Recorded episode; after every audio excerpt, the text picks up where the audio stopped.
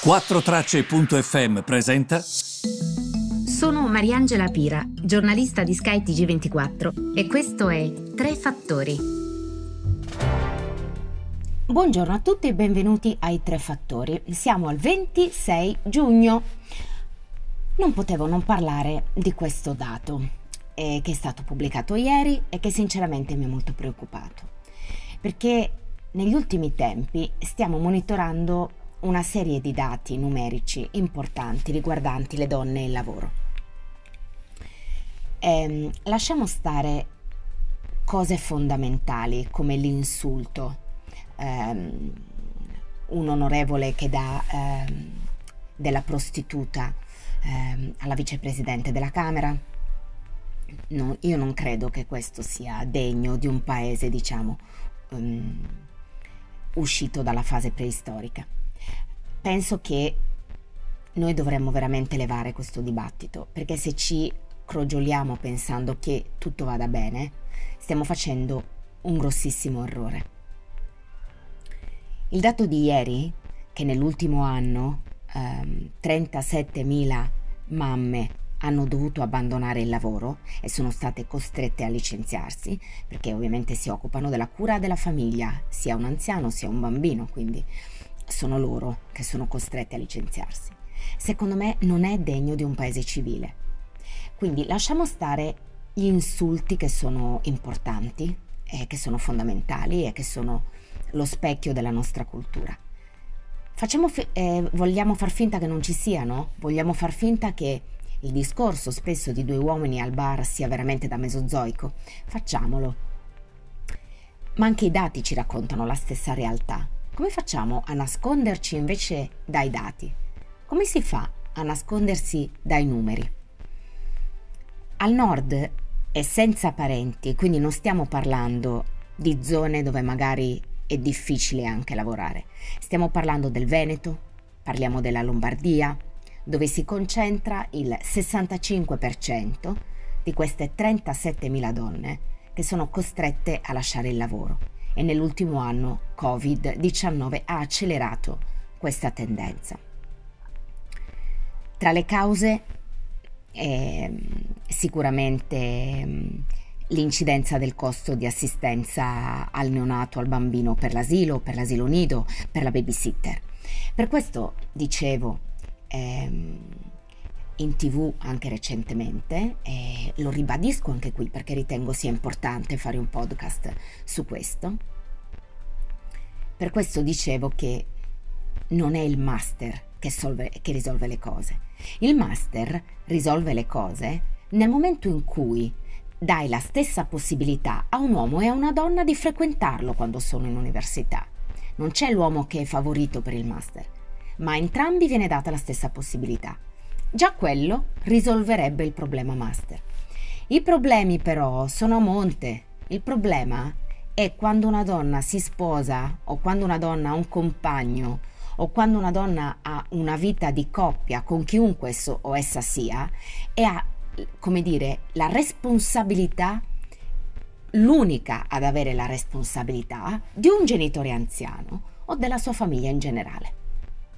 È su quello che si deve lavorare eh, si potrebbe lavorare con um, politiche che siano di welfare paritario, quindi di assistenza alla famiglia, alla famiglia come nucleo familiare, non assistenza alla donna, assistenza alla famiglia, perché la famiglia è composta da più persone. Oppure si potrebbe lavorare con dei costi che permettano a una donna di non spendere un rene quando deve andare a lavorare e di non spendere il suo stipendio solo su una cosa, ma di permetterle di vivere come appunto farebbe la controparte maschile. Ora, su più di ehm, 51.000 dimissioni e risoluzioni consensuali che ci sono state, il 73% delle volte a lasciare il lavoro è la madre. La percentuale è costante, ma in numeri assoluti si rileva un aumento rispetto all'anno precedente, più 4,6% per le donne, quindi quasi 5% delle donne in più lasciano il lavoro rispetto all'anno precedente. L'interruzione coincide nel 60% dei casi subito, già con l'arrivo del primo figlio. In 21.000 situazioni invece e quindi mm, facciamo conto circa il 35% del totale, dietro le dimissioni ci sono quelle che eh, l'ispettorato certifica come esigenze di cura della prole. Ehm, all'interno poi ci sono anche le esigenze di cura della famiglia, perché spesso anche molte mie colleghe, molte mie amiche, ognuno di noi si deve basare anche sulla esperienza che abbiamo nel mondo che ci circonda perché comunque alla fine eh, non possiamo non considerare che a volte ci dobbiamo prendere cura anche dei nostri genitori, come è giusto peraltro, come è giusto, solo che le responsabilità anche lì andrebbero condivise. Badate bene, io vorrei che questo dibattito si elevasse perché di solito in questo paese si litiga oppure si sposa una parte o l'altra. Invece perché non cercare tutti insieme tra uomini e donne, quindi in partnership, unendo quella famosa diversità di cui si parla spesso, affinché si trovino delle soluzioni. Senza l'uomo non andiamo da nessuna parte se non abbiamo il dibattito con lui, perché se l'uomo non ci aiuta, se un ricercatore uomo, che per forza la posizione, perché le, la gran parte delle posizioni nella scienza li hanno gli uomini, le hanno loro, le hanno loro queste posizioni. Nel momento in cui loro hanno questa posizione e sostanzialmente non aiutano nella scelta una donna ad emergere, noi non andremo da nessuna parte, bisogna proprio scardinare il sistema e dire loro, avevo eh, sentito, di, ero stata anche madrina di un evento, di questa iniziativa di L'Oreal e mh, mm, UNESCO, dove sostanzialmente si chiedeva a uomini e donne scienziati eh, di scegliere donne e uomini nella stessa percentuale. Io l'avevo trovata veramente interessante perché rispetto alla qualità, che va sempre ovviamente rispettata ed è il primo ehm, aggettivo qualificativo della scelta, nel momento in cui c'è la qualità si deve garantire anche la diversità. E ehm, secondo me è in quella direzione che dobbiamo andare. Non mi ricordo quale compagnia farmaceutica, mi sa Bracco, che aveva creato un elenco di scienziate donne per le tv. Come dire, ragazze, cercate anche le scienziate donne, non è che dovete sempre intervistare per i temi importanti gli scienziati uomini.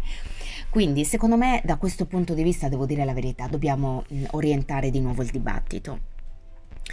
Sapete, nel libro cartaceo che sto scrivendo e che seguirà il mio ebook, um, dedico un capitolo a questo perché secondo me è importante sottolineare che questo è un dibattito atavico. Chi mi conosce sa che io lo dico da sempre. Um, le donne non hanno voce, non hanno voce da secoli, um, non hanno voce nella letteratura classica, io vorrei ricordare Penelope che veniva rimbrottata da suo figlio Telemaco, madre vai a tessere la tela. Adesso potrei anche non ricordare nello specifico quello che disse l'adolescente.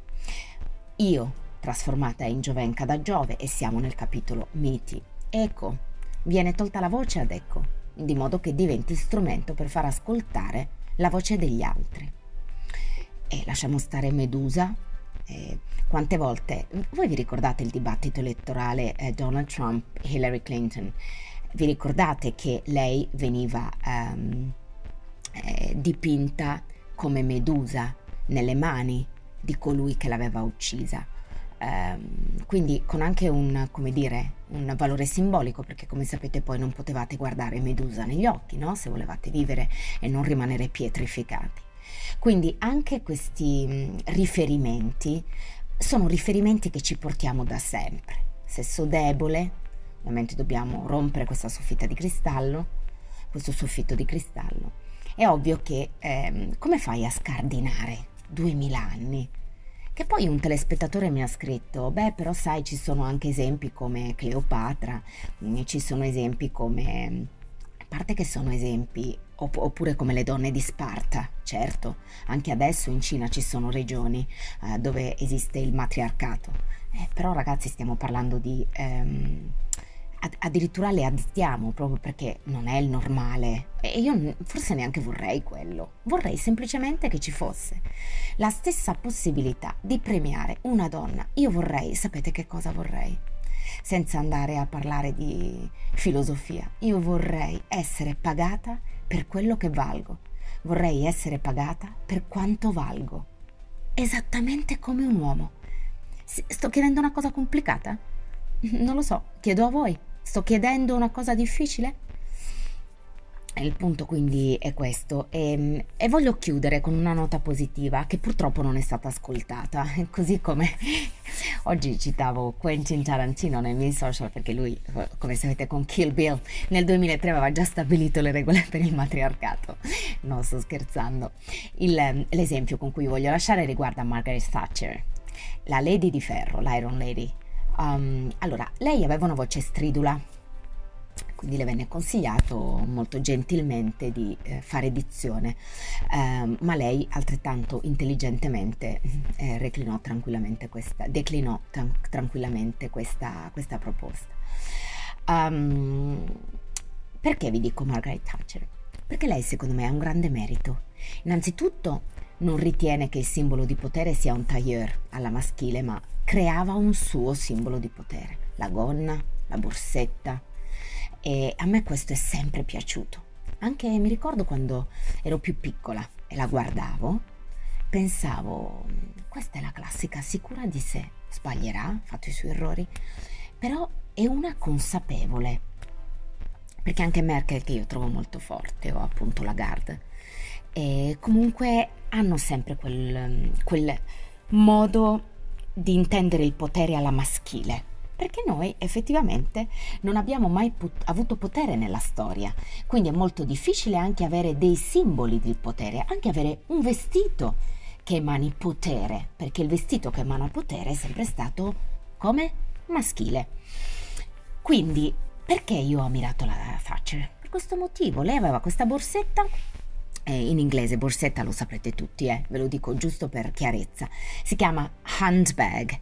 Um, Pensate che c'è un verbo che è to handbag, che nel Parlamento inglese vi, si riferisce proprio a lei, eh? To handbag viene da, dalla borsetta della Thatcher. E sapete cosa vuol dire? Vuol dire quando due litigano si prendono a borsettate, stanno litigando, quindi arriva da lei, eh, quando si discute animatamente. Questo io l'ho trovato molto importante. Sapete perché, in primis? Perché lei è stata capace di volgere a proprio favore, di elevare uno strumento che gli altri ritengono che per noi sia di debolezza, la borsetta. Invece lei l'ha trasformata in strumento di potere. Infatti di questo io sarò sempre grata alla Thatcher perché lei secondo me aveva un po' mostrato la via. Eh?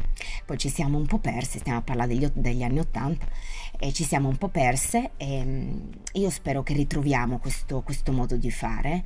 Spero che ritroviamo la partnership maschile in questo perché è importante risolvere il problema in due, non da soli e non tra amministratori delegati, non tra amministratori delegati, lo dico anche alle ragazze che mi seguono, perché ehm, le donne vogliono avere il potere anche se non vogliono diventare presidente degli Stati Uniti, esattamente come un uomo. L'impiegata vuole avere lo stesso potere nel quotidiano che ha un impiegato.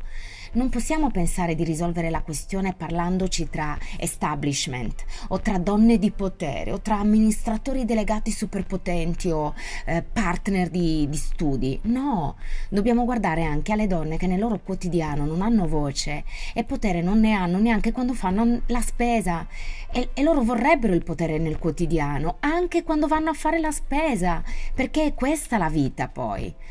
Quindi io mi auguro che in questo paese si elevi il dibattito da questo punto di vista perché siamo, ripeto, sempre veramente nel Mesozoico. Grazie per avermi seguito e grazie anche per l'affetto che mi state dimostrando con questo podcast che state seguendo tutti i giorni.